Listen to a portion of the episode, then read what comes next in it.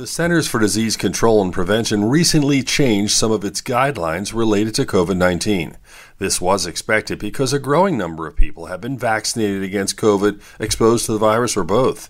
There is no doubt that vaccines will remain with us and medications will continue to be developed. When COVID 19 in the community is high, masks are still recommended indoors. Efforts still should be made to improve ventilation. People who test positive should still stay home for at least five days and wear a mask around others for 10 days. One thing is certain as COVID shifts, we will need to shift as well. With your health, I'm Dr. Brian McDonough on 1010 Wins.